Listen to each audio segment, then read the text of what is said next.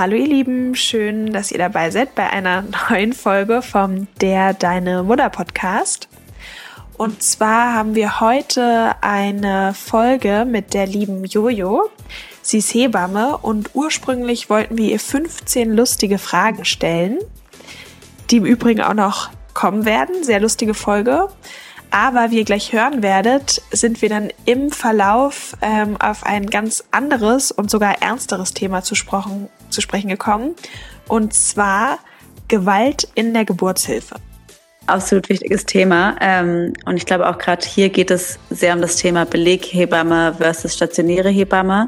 Weil ich zum Beispiel hatte eine Beleghebamme und hatte dadurch ein ganz anderes Vertrauen in meine Hebamme als viele andere Frauen zum Beispiel, und was das auch für einen Einfluss hat auf die Geburt. Und auch der Betreuungsschlüssel ist natürlich dann auch ein ganz anderer. Also hier geht es auch um das Thema eins zu eins Betreuung versus eben ganz normal ins Krankenhaus gehen und äh, bei dem dann die Hebammen teilweise drei, vier Frauen gleichzeitig betreuen müssen.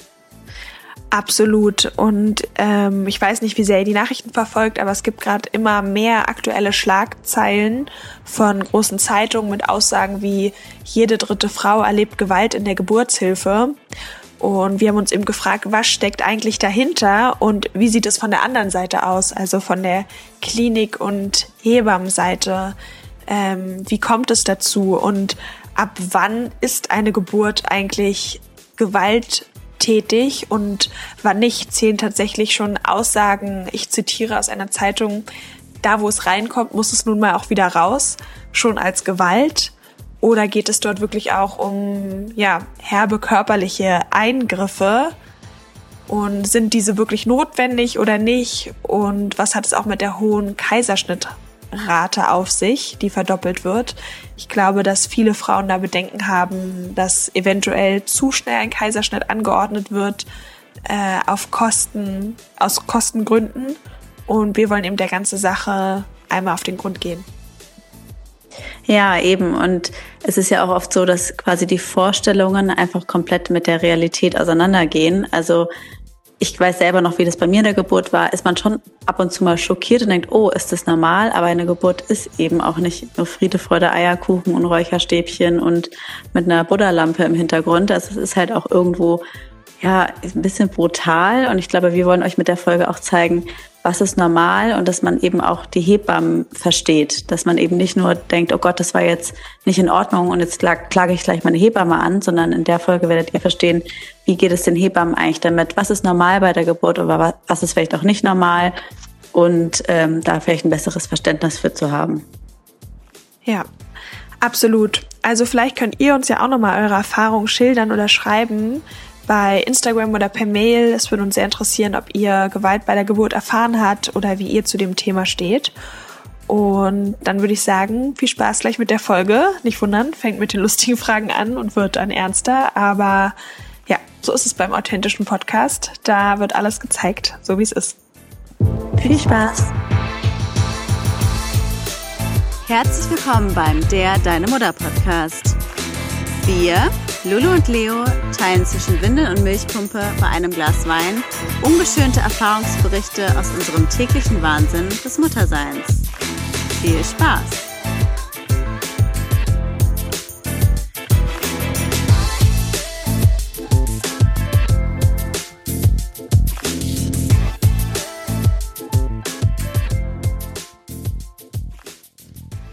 Wir freuen uns, dass du dabei bist, Jojo. Hallo, hallo, schön, dass ich hier sein darf. Jojo, wer bist du und was machst du? Genau, ich bin Jojo, ich bin siebenundzwanzig Jahre alt und ähm, bin Hebamme. Seit, ich bin jetzt ungefähr seit so sieben Jahren in der Geburtshilfe und arbeite in Berlin sehr zentral in einem Kreißsaal. Ich habe bis vor einem Jahr noch Vollzeit im Kreißsaal gearbeitet und Geburten betreut und mache das jetzt nur noch fünfundzwanzig Prozent. Das heißt so vier bis fünf Mal im Monat. Und studiere eben seit dem Jahr noch ähm, Medizin. Und genau, ich bin ähm, war Luisas Hebamme oder Lulus Hebamme bei der Geburt. Mega cool und auch voll krass, dass du äh, Medizin auch studierst. Das finde ich total beeindruckend. Äh, möchtest du Ärztin dann werden? Also was für eine Art von Ärztin möchtest du werden? Ähm, das ist eine gute Frage. Tatsächlich war es bei mir so, dass ich auch schon, also ich liebe den Beruf der Hebamme. Es ist wirklich ein wahnsinnig intensiver und auch erfüllender Beruf in jeder Hinsicht.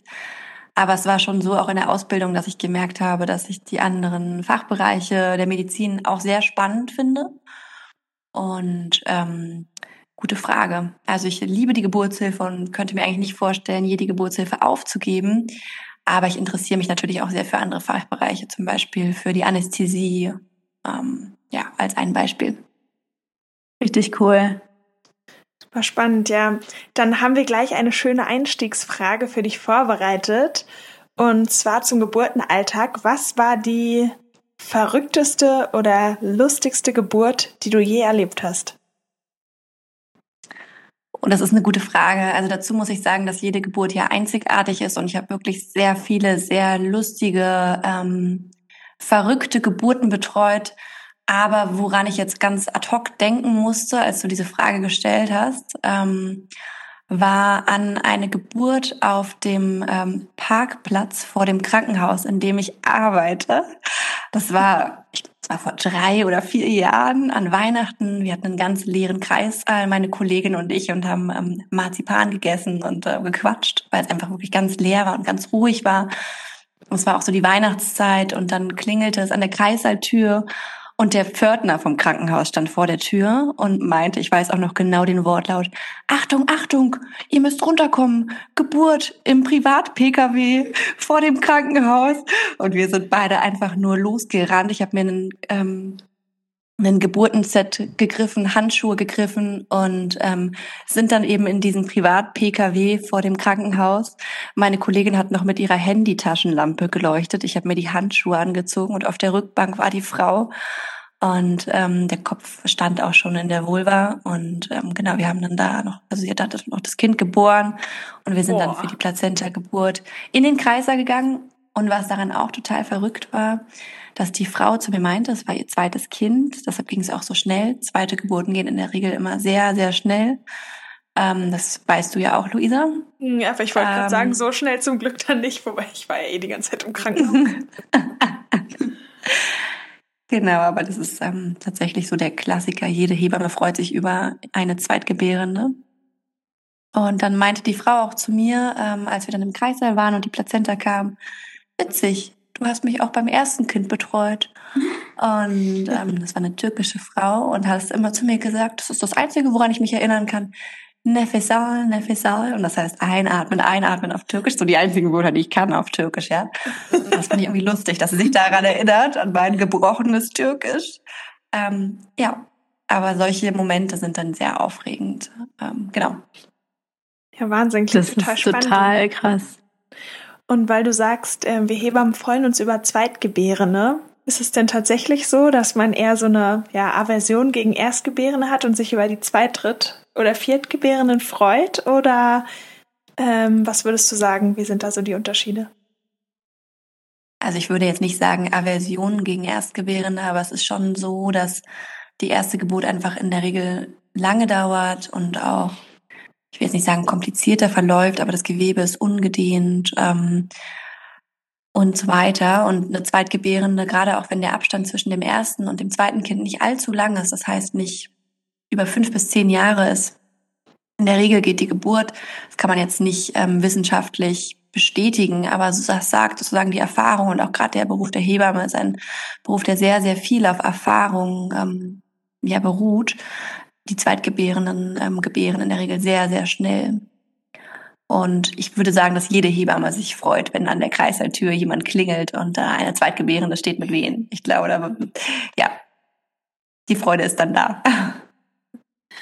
Finde ich total spannend. Also echt lustige Geschichte. Ähm, ich will auch hier dazwischen nochmal sagen, ich finde, allein an deiner Stimme hört man irgendwie schon, dass du Hebamme bist, weil du hast so eine ruhige Stimme. Also ich kann mir voll vorstellen, wenn ich jetzt in deiner Obhut wäre, würde ich mich total wohlfühlen, weil du so eine ruhige und sanfte Stimme hast. Also voll schön, wie sich, also ich weiß nicht, ob du davor wahrscheinlich auch schon so geredet hast, aber das passt irgendwie total zu deinem Beruf.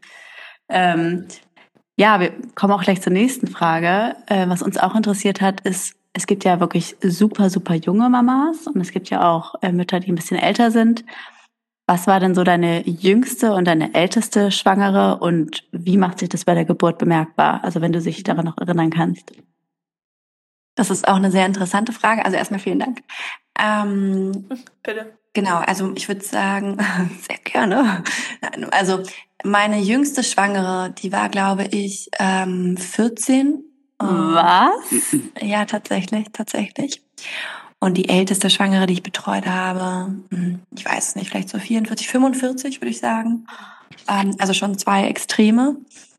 Und es ist auch so, dass sich so diese Extreme schon auffällig bemerkbar machen im Kreißsaal. Also die vierzehnjährige, da erinnere ich mich auch noch sehr genau daran, dass es so war, dass sie praktisch in mir, weil ich ja auch noch recht jung bin, eine Mutterfigur gesehen hat. Also die brauchte wirklich jemanden, der ihr genau sagt, was sie machen soll, ähm, wie es weitergeht.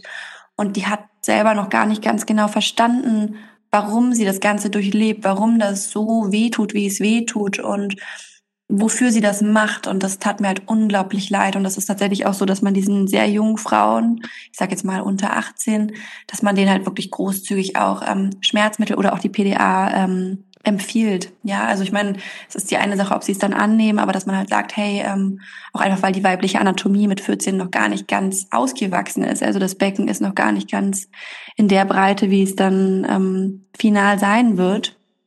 Dass man da einfach auch sagt, hey, ähm, wir haben das und das hier zur Verfügung, wenn du magst oder wenn sie möchten.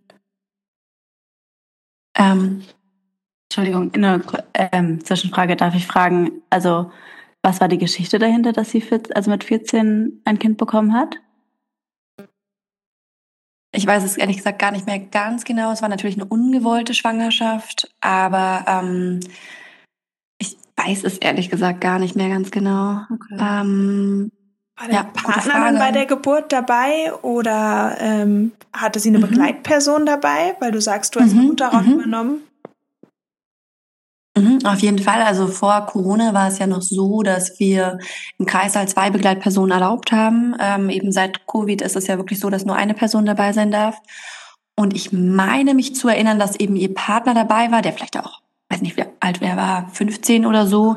Und die Schwiegermama war dabei. Das ähm, ist auch in dem Kreißsaal, in dem ich arbeite, ähm, haben wir sehr viele türkische, arabische Familien, ähm, wo es dann doch auch einfach anders ist als bei uns, ähm, dass die Schwiegermama halt mit zur Geburt kommt und wow, ähm, das die Geburt sozusagen mit unterstützt. Okay, und das ist häufiger so? Weil ich würde jetzt sagen, an sich ist es ja total untypisch, dass nicht die eigene Mutter, sondern die Schwiegermutter dabei ist, gerade bei sowas Intim wie in der Geburt.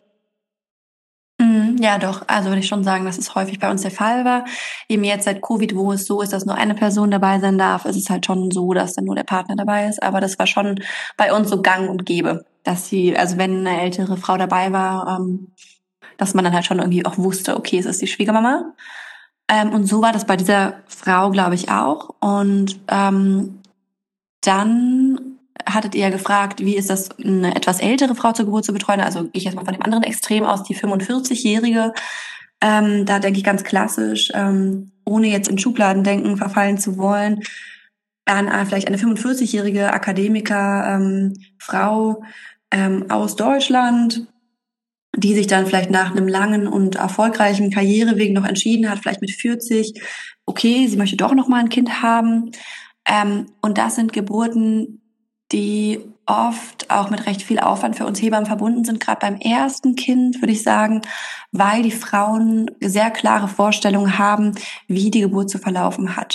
Ähm, es sind oft Frauen, die auch mit einem Geburtsplan zu uns kommen, was ich an sich gar nicht schlecht finde. Also ich glaube, ähm, es ist immer gut, wenn man genau weiß, was man möchte. Nur muss man dazu ganz, eben...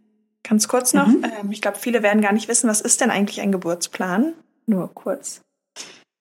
Das ist eine gute Frage. Und zwar ein Geburtsplan ist ein Plan, wo die schwangere Frau im Vorfeld aufschreibt, ich wünsche mir, ähm, jetzt mal ganz äh, einfach gesagt, dass mein Partner die ganze Zeit bei der Geburt dabei ist. Ich wünsche mir, dass ich in die Badewanne gehe. Ich wünsche mir, dass ähm, die Nabelschnur erst nach dem Auspulsieren der Nabelschnur durchtrennt wird. Und so weiter und so weiter. Das gibt es in sehr grober Form und in sehr ausführlicher Form.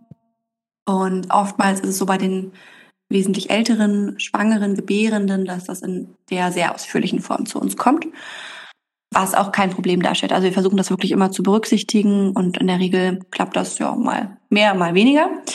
Aber das Problem ist eben, dass man wissen muss, und das möchte ich auch hier mitgeben in dem Podcast, dass eine Geburt etwas sehr Individuelles ist und eine der wenigen Sachen ist, gerade so in unserem westlichen, ähm, überkontrollierten Leben ist, die man eben nicht vorherbestimmen kann, ähm, die man nicht kontrollieren kann. Man muss es irgendwo auch so nehmen, wie es kommt. Und auch ich als Hebamme, die eben viele Geburten betreut hat und betreut, habe darauf nur sehr bedingt Einfluss, was da passiert. Und die Frau eben auch. Also viele Sachen sind auch bestimmt durch das Kind. Wie sind die Herztöne vom Kind? Wie ist das Fruchtwasser? Wie ist die an, äh, anatomische Situation der Frau? Wie groß ist das Kind? Und, und, und. Also es sind wahnsinnig viele Faktoren, die damit reinfließen, auf die man selber gar keinen Einfluss hat. Und ich finde das sehr wichtig zu wissen. Und ich habe eben das Gefühl, dass etwas ältere Schwangere, um nochmal auf die Frage zurückzukommen, ähm, damit vielleicht eher ein Problem haben könnten als ähm, jüngere Frauen. Genau.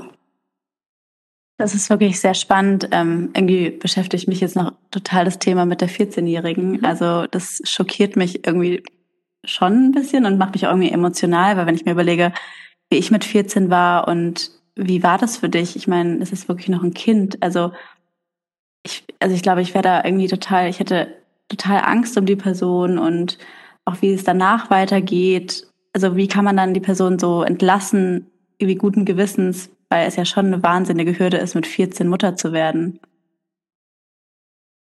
Ja, das ist eine gute Frage. Das muss ich auch dazu sagen. Das sind auch wirklich Geburten, die uns als Hebammen auch immer wieder beschäftigen oder wo wir auch einfach versuchen, wenn wir jetzt im Kreißsaal arbeiten und der Kreißsaal ist sehr voll, dass die Hebamme, die eben diesen Extremfall betreut, dass sie halt wirklich nur diese eine Frau betreut, um auch dann einfach Ruhe zu haben. Ähm, ja, man versucht der Frau nach der Geburt sozusagen ähm, Anschluss anzubieten, einfach Kontakte zu geben an Hebammen, die Notfallbetreuung machen. Ähm, es gibt im Krankenhaus auch dieses Babylotsen-Programm, das heißt, das sind ähm, Frauen, die auf der Wochenbettstation zu den ähm, Frauen nach der Geburt kommen und ihnen eben diverse Hilfsangebote anbieten. Genau, das versuchen wir zu machen. Hast du denn noch weiteren Kontakt dann zu der vierzehnjährigen in dem Beispiel gehabt oder noch irgendwie erfahren, wie der Werdegang war, ob sie das Kind behalten haben, mit dem Partner großgezogen hat oder ähm, ja? Überhaupt nicht. Also das ist auch so eine Sache, die ähm, vielleicht auch interessant ist für die Hörer zu hören, dass wir Hebammen, die eben im Kreißsaal arbeiten und die Frauen in dieser super intensiven Situation kennenlernen und auch betreuen, wir sehen die halt wirklich nur zur Geburt, zwei Stunden nach der Geburt, dann werden die auf Station verlegt oder nach Hause entlassen und danach sehen wir die in der Regel nie wieder. Eventuell, wie auch bei der Geschichte, die ich am Anfang erzählt habe, nochmal zum zweiten oder zum dritten Kind, aber es ist eine super intensive, kurze Begegnung und man sieht sich halt danach in der Regel nicht wieder. Also nee, ich, ich habe die Frau, keine Ahnung, ich habe die Frau nie wieder gesehen. Hm. Total äh, gut, dass du es ansprichst, weil es mir nämlich immer in der umgekehrten Rolle auch so ging, dass ich dachte, wow, das ist irgendwie der intensivste Moment meines Lebens eigentlich oder die zwei intensivsten Momenten meines Lebens, die beiden Geburten. Und gut, dich habe ich danach noch gesehen, das war auch ein Riesenvorteil, aber auch bei der anderen Geburt, dass ich ja bis zu einem bestimmten Kind, wo das Kind eben geboren wird, ähm, die ganze Zeit mit diesen Personen zusammen bin, man ja auch irgendwie eine Bindung dadurch entsteht und auf einmal, zack, sind die Frauen wirklich weg und man hat ja überhaupt keinen weiteren Kontakt, weil auf der Wochenbettstation, auch für alle, hat man ja einfach andere ähm, Schwestern, die einen dann betreuen. Wie ist es denn aus deiner Perspektive auch? Also für mich als Gebärende total emotional, aber als Hebamme?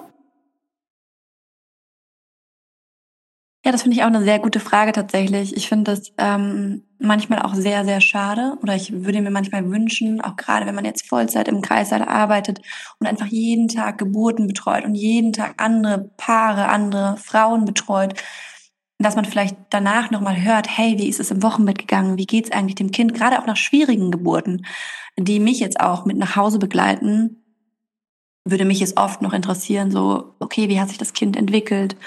Weil ich glaube, auch ein ganz, ganz wichtiger Punkt, den vielleicht die Frauen, die schwangeren Frauen gar nicht so wissen, ist, dass Ich würde sagen, dass jede Hebamme, die im Kreißsaal arbeitet, egal in welchem Krankenhaus, ähm, ist es wichtig, dass die Geburt so spontan und so natürlich wie möglich ausgeht am Ende, weil auch wir nehmen davon ja ein Stück mit nach Hause, ne? Das, das begleitet uns ja auch. Und wenn die Geburt pathologisch wird, wenn es ein Notkaiserschnitt wird, wenn es eine Frau ist, die viel blutet, das sind ja auch alles Sachen, die unheimlich belastend sind und das eben nicht nur für das Pärchen, sondern auch für uns. Ähm, genau. Ähm, kann ich mir total vorstellen, weil also ich kann da gar nicht so mitreden, weil ich hatte eine Beleghebamme und ich muss halt sagen, dass es bei mir, ich kann mir das jetzt gerade gar nicht anders vorstellen, weil ich hatte halt eine Hebamme, ich wusste vor der Geburt schon, wer sie ist und es war für mich total erleichternd, in den Kreißsaal zu kommen und meiner Hebamme zu schreiben und ein bekanntes Gesicht zu haben. Also ich meine, ihr beide hattet das auch bei der ersten Geburt, weil ihr eben Freundinnen seid, aber viele Frauen haben das natürlich nicht und auch wie du sagst, gerade danach, ich fand, das war so eine intensive und schöne Zeit, mit der Person Zeit zu verbringen, die mein Kind zur Welt gebracht hat und quasi im Wochenbett sie immer wieder zu sehen und mit ihr auch nochmal die Geburt Revue passieren zu lassen und mit ihr darüber zu reden. Und ich fand, das war total wertvoll. Und ich glaube, ich fände das ganz traurig, wenn ich die Person danach irgendwie gar nicht mehr wiedersehen würde. Wie ist es denn ähm, als Hebamme? Also wie wird man Beleghebamme oder wie ist man quasi, ich weiß nicht, wie man das nennt, stationär Hebamme? Mhm.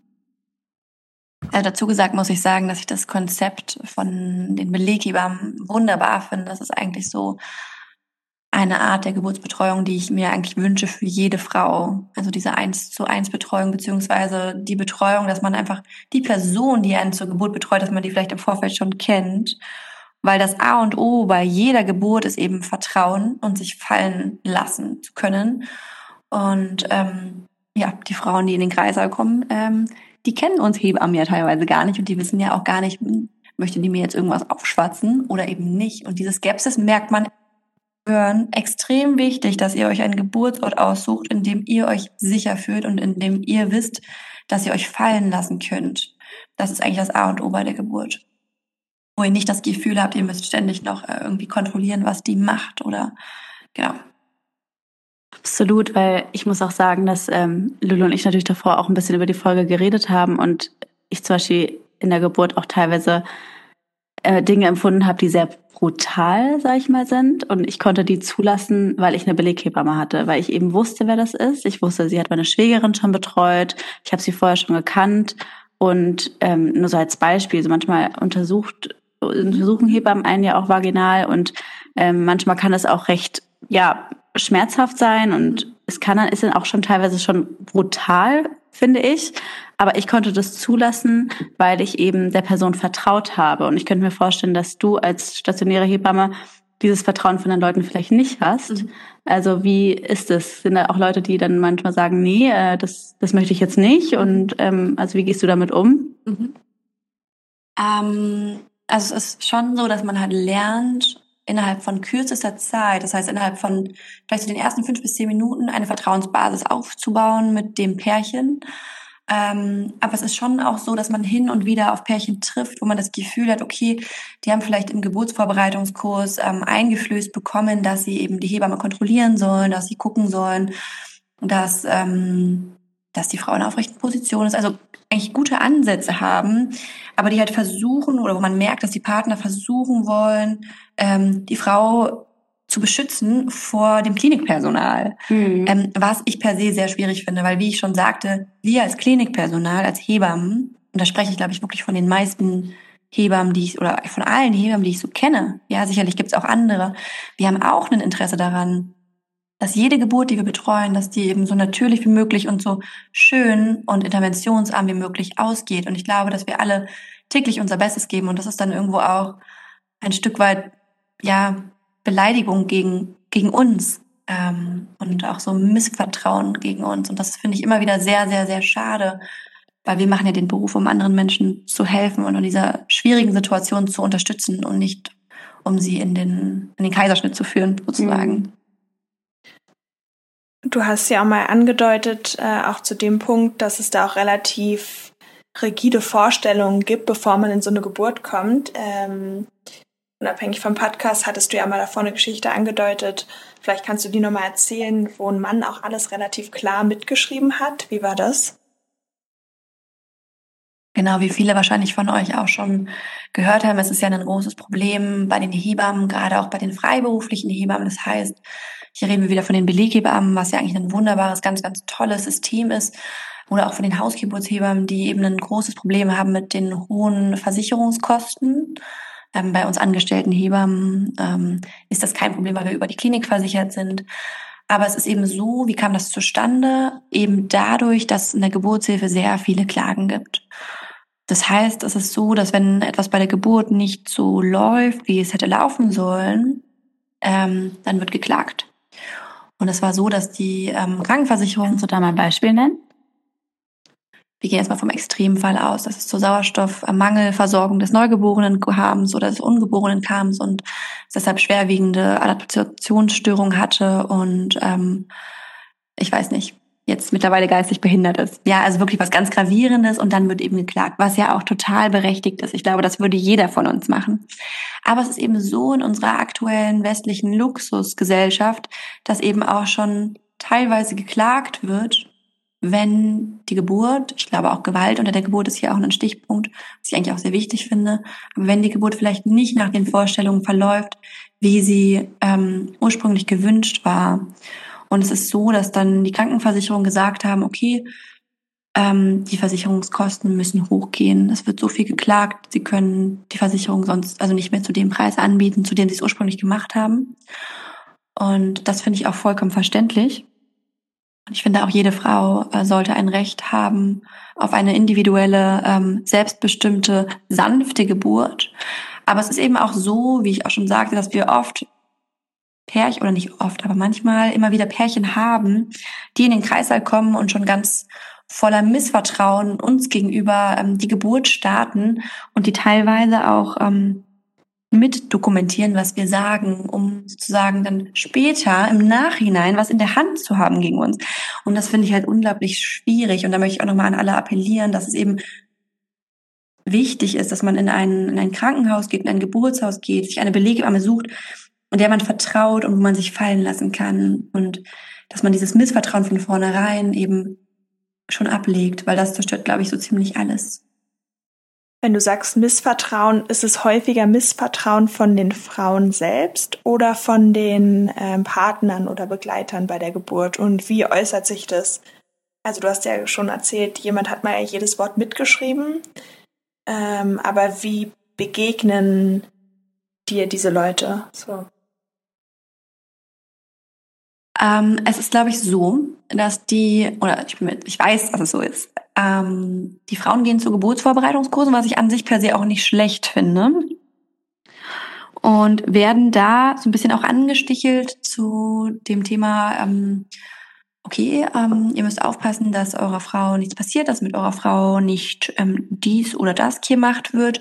Und das ist eure Aufgabe als Partner, dass ihr die Situation beobachtet, bewacht und darauf aufpasst, dass nicht das eine oder das andere passiert.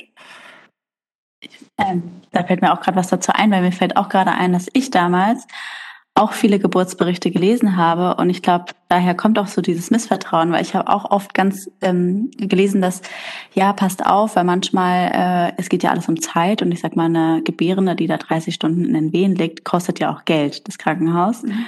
dass es ähm, oft schnell, schnell, schnell, zack, zack gemacht wird und wenn es nicht schnell genug geht, dann wird ein Kaiserschnitt gemacht und ich weiß noch, dass ich da war, auch total Angst vor hatte und auch zu meiner Hebamme vorher meinte, was ja das Gute war, weil ich sie ja schon kannte, ich habe ganz doll Angst, dass einfach ganz schnell ein Kaiserschnitt gemacht wird, wo sie mich beruhigt hat und gesagt, nein, nein, keine Sorge, das ist für uns auch nur der absolute Ausnahmefall, wenn es nicht mehr anders geht oder es dem Kind nicht gut geht, aber ich könnte mir vorstellen, dass daher auch so dieses Missvertrauen kommt, weil man halt doch liest, naja, es dann manchmal Maßnahmen ergriffen werden, damit die Geburt beschleunigt wird und dann wird wahrscheinlich im Geburtsvorbereitungskurs gesagt, ja, passt auf, wenn da eine Hebamme ist, die das auch bekräftigt, mhm. da müsst ihr euch dann wehren und auch was sagen, weil natürlich möchte man ja auch selbstbestimmt bleiben, aber da ist, glaube ich, so das Thema Vertrauen und Selbstbestimmtheit, aber in einer Balance. Mhm.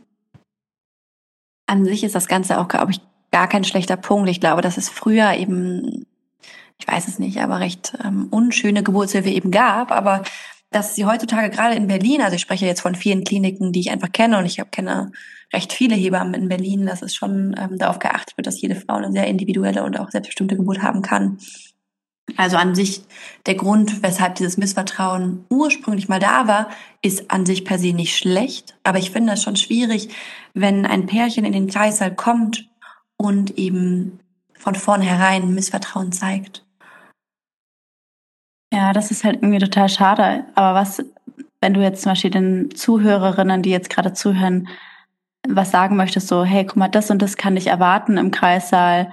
Und das ist aber normal und nicht schlimm und kein Grund, gleich eine Klage hinterherzuschieben. Mhm.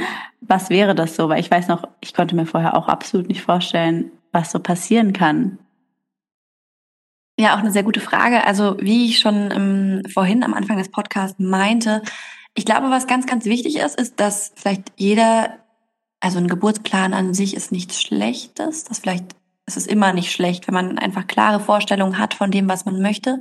Aber dass man sich dessen bewusst ist, dass eine Geburt etwas wahnsinnig Einzigartiges und auch Individuelles ist und dass man auf viele Faktoren, die bei der Geburt eine Rolle spielen, keinen Einfluss hat. Und dass man eben deshalb tatsächlich offen ist für alles, was kommt und ähm, sich nicht klar ausmalt, es muss so oder so enden, es muss die spontane, natürliche Geburt im Wasser, im Kerzenschein sein, weil die Frauen, das ist meine Erfahrung jetzt, die sich das so ganz klar vorstellen, die werden enttäuscht davon. Und so ist es ja eigentlich bei allen Sachen im Leben, dass man eben klar so ein bisschen überlegt, was würde ich am liebsten wollen, aber trotz allem offen ist für alles, was kommt. Ich glaube, das ist das, was ich allen Schwangeren, allen ähm, Frauen mitgeben möchte, ist, dass man offen ist für alles, was kommt und gerade eben auch bei der Geburt. Und das ist ja eigentlich auch das Schöne an der Geburt, das ist eine der einzigen Sachen, dass so die weltweit irgendwo gleich ist und mhm. die auch eine der einzigen Sachen ist, so in unserer heutigen super industrialisierten, technisierten ähm, Welt ist, die man nicht so bestimmen kann und nicht so kontrollieren kann. Und dass man da einfach das auf sich zukommen lässt und das einfach auch zulässt. Mhm. Total spannend. Und weil du da auch sagst, die Frauen, die wahrscheinlich relativ klare Vorstellungen oder sogar einen Geburtsplan haben, ähm, dass das da eher kontraproduktiv ist. Ist es denn wirklich so, wenn man Vorstellungen von der Geburt hat, laufen sie meistens komplett anders und es wird eine kompliziertere Geburt? Und bei den Frauen, die gar keine haben, ist es leichter oder kann man das überhaupt nicht sagen, sondern das ist wirklich wie, ja, wie so ein Lostopf? Ich glaube, es kommt da auch sehr auf die Persönlichkeitsstruktur drauf an. Ähm, manche Menschen müssen sich über viele Sachen im Vorfeld Gedanken machen und manche eben nicht. Also ich würde das nicht per se bejahen, die Frage. Aber wie ich schon sagte, ähm, wenn man jetzt oder wenn du jetzt eine Person bist, die immer einen Plan braucht, die immer alles durchstrukturiert haben muss, ist es vielleicht schon wichtig, auch zur eigenen ähm, mentalen Beruhigung, dass man sich einen Plan macht oder auch einfach Sachen an die Hand gibt, auch während dieser schwierigen Phase, die einen beruhigen. Ähm, aber es ist eben auch, wie ich schon sagte, wichtig, dass wenn es eben dann nicht so läuft, wie man das sich wünscht oder wie es ursprünglich geplant war, dass man dann trotzdem locker bleibt und offen bleibt und das so hinnimmt, wie es ist. Das hast du wirklich schön gesagt. Also ich weiß auch noch bei mir, dass ich da auch eigentlich versucht habe, ziemlich offen zu bleiben. Also ich weiß noch, dass meine Hebamme mich auch gefragt hat, wie stellst du dir das alles vor? Und ich meinte, ich weiß ja nicht, wie eine Geburt ist. Ja, ich habe noch nie eine mitbekommen, deswegen bleibe ich da einfach offen. Ähm, was mich noch total interessiert, ich meine, Gewalt unter der Geburt, das ist ein absolut großes Thema, aber ich würde jetzt mal spontan sagen, dass es vielleicht auch Schuld ist der schwierigen Betreuung. Also ich meine, du betreust ja wahrscheinlich super viele Frauen auf einmal. Also da wäre meine eine Frage, wie viele Frauen können das mal so gleichzeitig sein? Und ist es dann nicht schon auch so, dass man vielleicht aufgrund dieses Drucks, dieser gleichzeitigen Betreuung schon mal schneller zu, ich sag mal in Anführungszeichen, brutaleren Methoden greift oder mal schneller eine P D A setzt, weil man einfach nicht die Zeit hat, auf jede Frau individuell einzugehen? Absolut. Also es ist tatsächlich so, dass wir angestellte Hebammen in der Klinik ähm, teilweise auch Dienste haben, gerade in den Nachtdiensten, wo man in der Regel schlechter besetzt ist als in den Tagdiensten, wo wir ja drei bis vier Frauen gleichzeitig betreuen. Und dann ist es, ähm, das ist jetzt nicht der Regelfall, nicht der Normalfall, ich kann euch beruhigen, aber es kommt hin und wieder vor. Und wo es dann schon so ist, dass man ähm, einfach dorthin gehen muss, wo es am akutesten ist. Das heißt, man betreut die Frau, man weiß, der Muttermund ist vollständig geöffnet, das Köpfchen ist am tiefsten und sagt den anderen Frauen, hey, ich betreue gerade noch drei weitere Frauen, hier ist die Klingel, wenn was sein sollte, bitte melde dich, erklärt ihnen auch die Situation ganz offen und ehrlich, das finde ich auch immer sehr wichtig. Ähm, genau, das ist so die maximale Anzahl, würde ich sagen. Das ist keine Situation, die wir alle mögen. Also es ist schon so eine Situation, so ein Dienst, wo man echt so versucht, eben das Akuteste abzudecken und jede Risiken zu vermeiden, wie es nur möglich ist. Ähm, aber das sind sicherlich auch Situationen, wo dann eben sowas draus resultiert, so wie Gewalt unter der Geburt, was ich immer ein sehr, sehr starkes eine sehr, sehr starke Aussage finde, aber ich glaube, das ähm, resultiert eben aus solchen Situationen oder kommt eben in Kreißsaal, Kreißsälen vor, wo es eben zu solch einer Überlastung kommt, ähm, wo einfach unheimlich viele Geburten sind in unheimlich kurzer Zeit.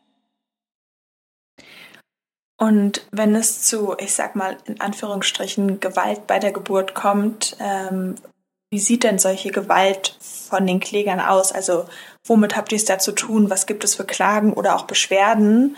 Und ähm, wie reagiert ihr darauf? Gute Frage. Also ich muss sagen, dass mir sowas Gott sei Dank noch nie so wirklich über den Weg gelaufen ist. Aber ich kenne natürlich auch die Geburtsberichte. Also auch wir Hebammen lesen natürlich online die Geburtsberichte. Das interessiert uns ja auch wahnsinnig. Ähm, wo es dann so war, dass die Frau in Steinschnittlage ähm, auf dem Rücken liegen. Was heißt das? Genau, das heißt, auf dem, so wie beim Gynäkologen eigentlich, also auf dem Rücken liegen die Beine in Beinhaltern, ähm, mit gespreizten Beinen liegt, ähm, am besten noch jemand von oben auf den Bauch drückt und die Frau sozusagen zum Powerpressen angeleitet wird. Das heißt, genau, sie soll ähm, ihren Rücken rund machen, tief die Luft äh, Anhal- also einatmen, die Luft ähm, anhalten und dann so stark wie möglich, ähm, so doll wie möglich nach unten, also Richtung äh, Vagina, Richtung Anus drücken ähm, und dann vielleicht noch einen Dammschnitt gemacht. Das sind ja immer so die Geschichten, die man liest. Ähm, genau, das ist so das, was ich klassisch als Gewalt unter der Geburt ähm, definieren würde. Dazu gesagt muss ich sagen, ähm, dass es manchmal Situationen gibt. Also wir Hebammen betreuen ja nicht nur die Frau oder das Pärchen, sondern wir betreuen auch das ungeborene Kind. Ähm, wenn die Herztöne vom Baby schlecht werden, dann muss es manchmal zu solchen Situationen kommen. Wichtig ist hierbei eben nur eine gute Kommunikation. Es ist auch wichtig, dass die, das Pärchen sich dabei aufgehoben fühlt und auch weiß, warum man was macht. Und ich glaube eben, dass das oft verloren geht und dass das ein ganz, ganz wichtiger Punkt ist. Und dass das Pärchen überhaupt nicht weiß, warum das jetzt gemacht wird und warum man jetzt so forciert und invasiv diese Geburt beendet. Ähm, und auch vielleicht, dass nach der Geburt gar nicht die Zeit ist, das so zu kommunizieren. Und ich glaube, dass das eben oft fehlt und dass das eben wichtig wäre. Ja, kann ich mir total gut vorstellen. Ich meine, eine Geburt ist eine extreme Situation.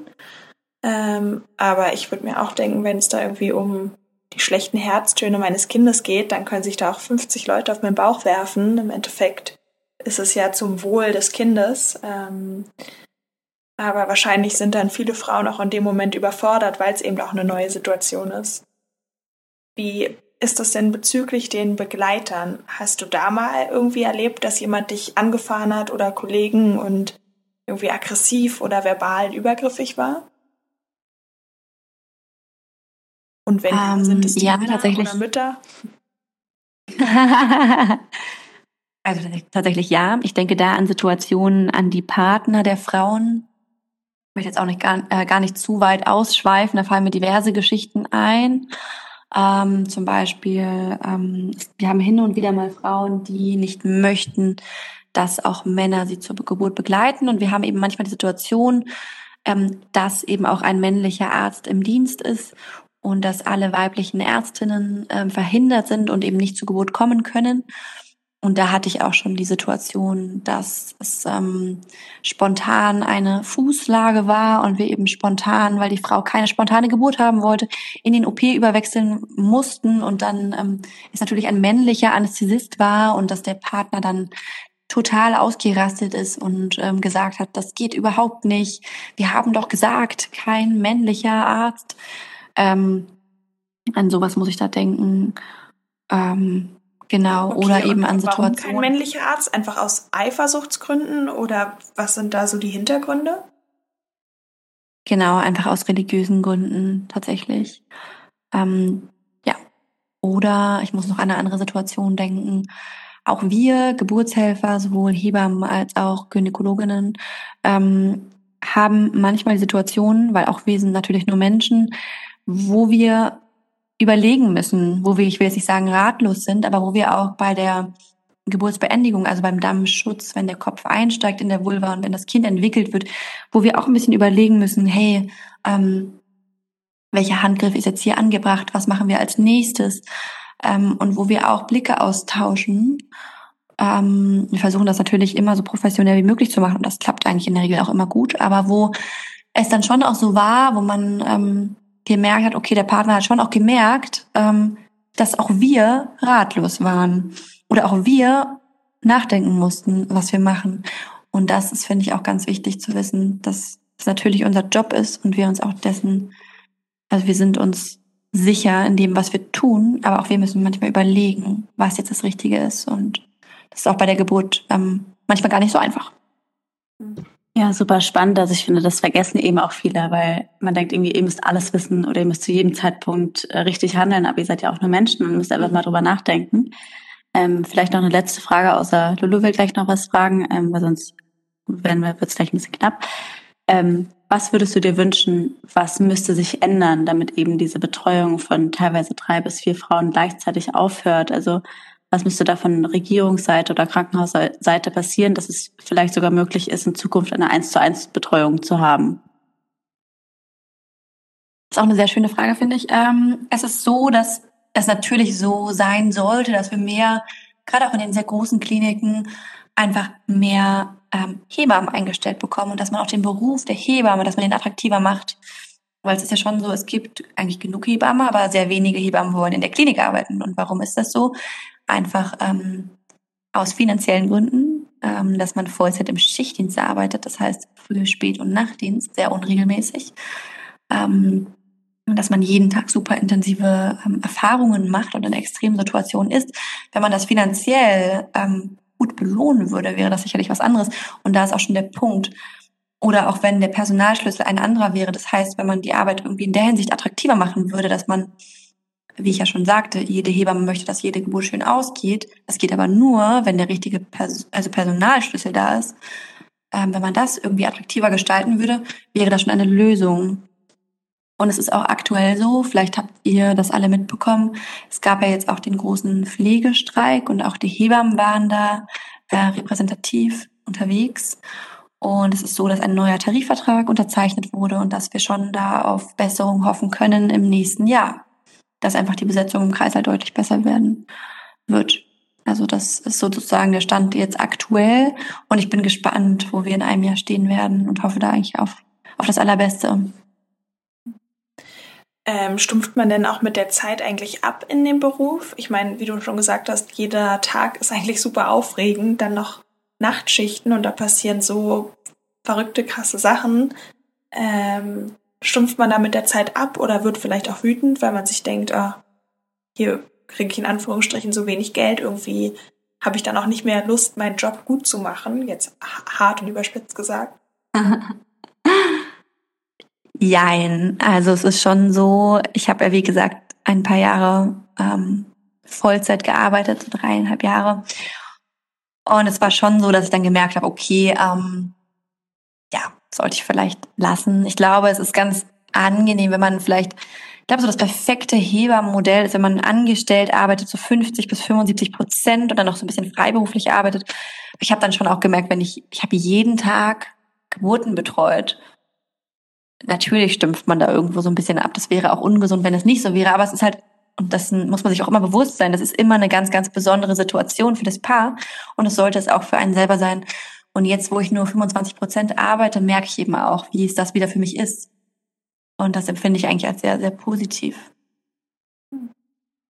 Das ist total schön. Und ich muss eigentlich auch dazu sagen, dass ähm, als ich meine Hebamme kennengelernt habe und auch gesehen habe, wie sie arbeitet und was diesen Beruf ausmacht, Also keine Ahnung, ob das jemals Wirklichkeit wird, aber ich war auf einmal so, ich könnte mir auch vorstellen, irgendwann als Hebamme zu arbeiten, weil ich finde das ehrlich gesagt so einen tollen und faszinierenden Beruf. Also ich Hut ab, ich finde das Wahnsinn. Ich meine, du bringst Kinder auf die Welt. Das ist so ein, also wer kann denn noch mehr erzählen in seinem Alltag als du? Also ich finde das was total Schönes und fände es toll, wenn es noch viel mehr Leute machen würden. Also wer weiß, ob ich das in ein paar Jahren auch mal irgendwann vielleicht mich nochmal umschulen lasse und es mache, wer weiß. Aber ich finde es auf jeden Fall einen super interessanten Beruf. Also danke auch äh, dir schon mal einen Einblick. Lulu, hast du denn noch eine abschließende Frage? Ähm, ja, ich hatte noch viele Fragen, aber ich weiß nicht, wie wir zeitlich stehen. Ja, ich glaube, wir müssen für heute leider mal aufhören. Ähm, aber wir werden auf jeden Fall nochmal weitere Folgen mit Jojo aufnehmen, weil es, ich finde, Jojo ist eine super entspann- äh, spannende Person und ich möchte dich am liebsten noch hundert weitere Sachen fragen, wie Lulu auch. Ähm, aber für heute sprengt das den Rahmen, deswegen würde ich sagen, wir machen heute mal Schluss und treffen uns auf jeden Fall ganz bald nochmal, um noch ganz viele weitere Fragen zu stellen und äh, bedanken uns auf jeden Fall an dieser Stelle schon mal ähm, für die Zeit, die du dir genommen hast. Ja, sehr, sehr gerne. Es war sehr schön, hier bei euch ähm, als Gast dabei sein zu dürfen. Und ich freue mich auf weitere, ähm, exklusivere, vielleicht auch so ein bisschen speziellere Folgen mit euch. Vielen Dank an die sehr interessanten und auch gut gewählten Fragen. Und ja. Vielen Dank, Jojo. Alles klar. Dann macht's gut, ihr Süßen. Tschüssi. Ciao.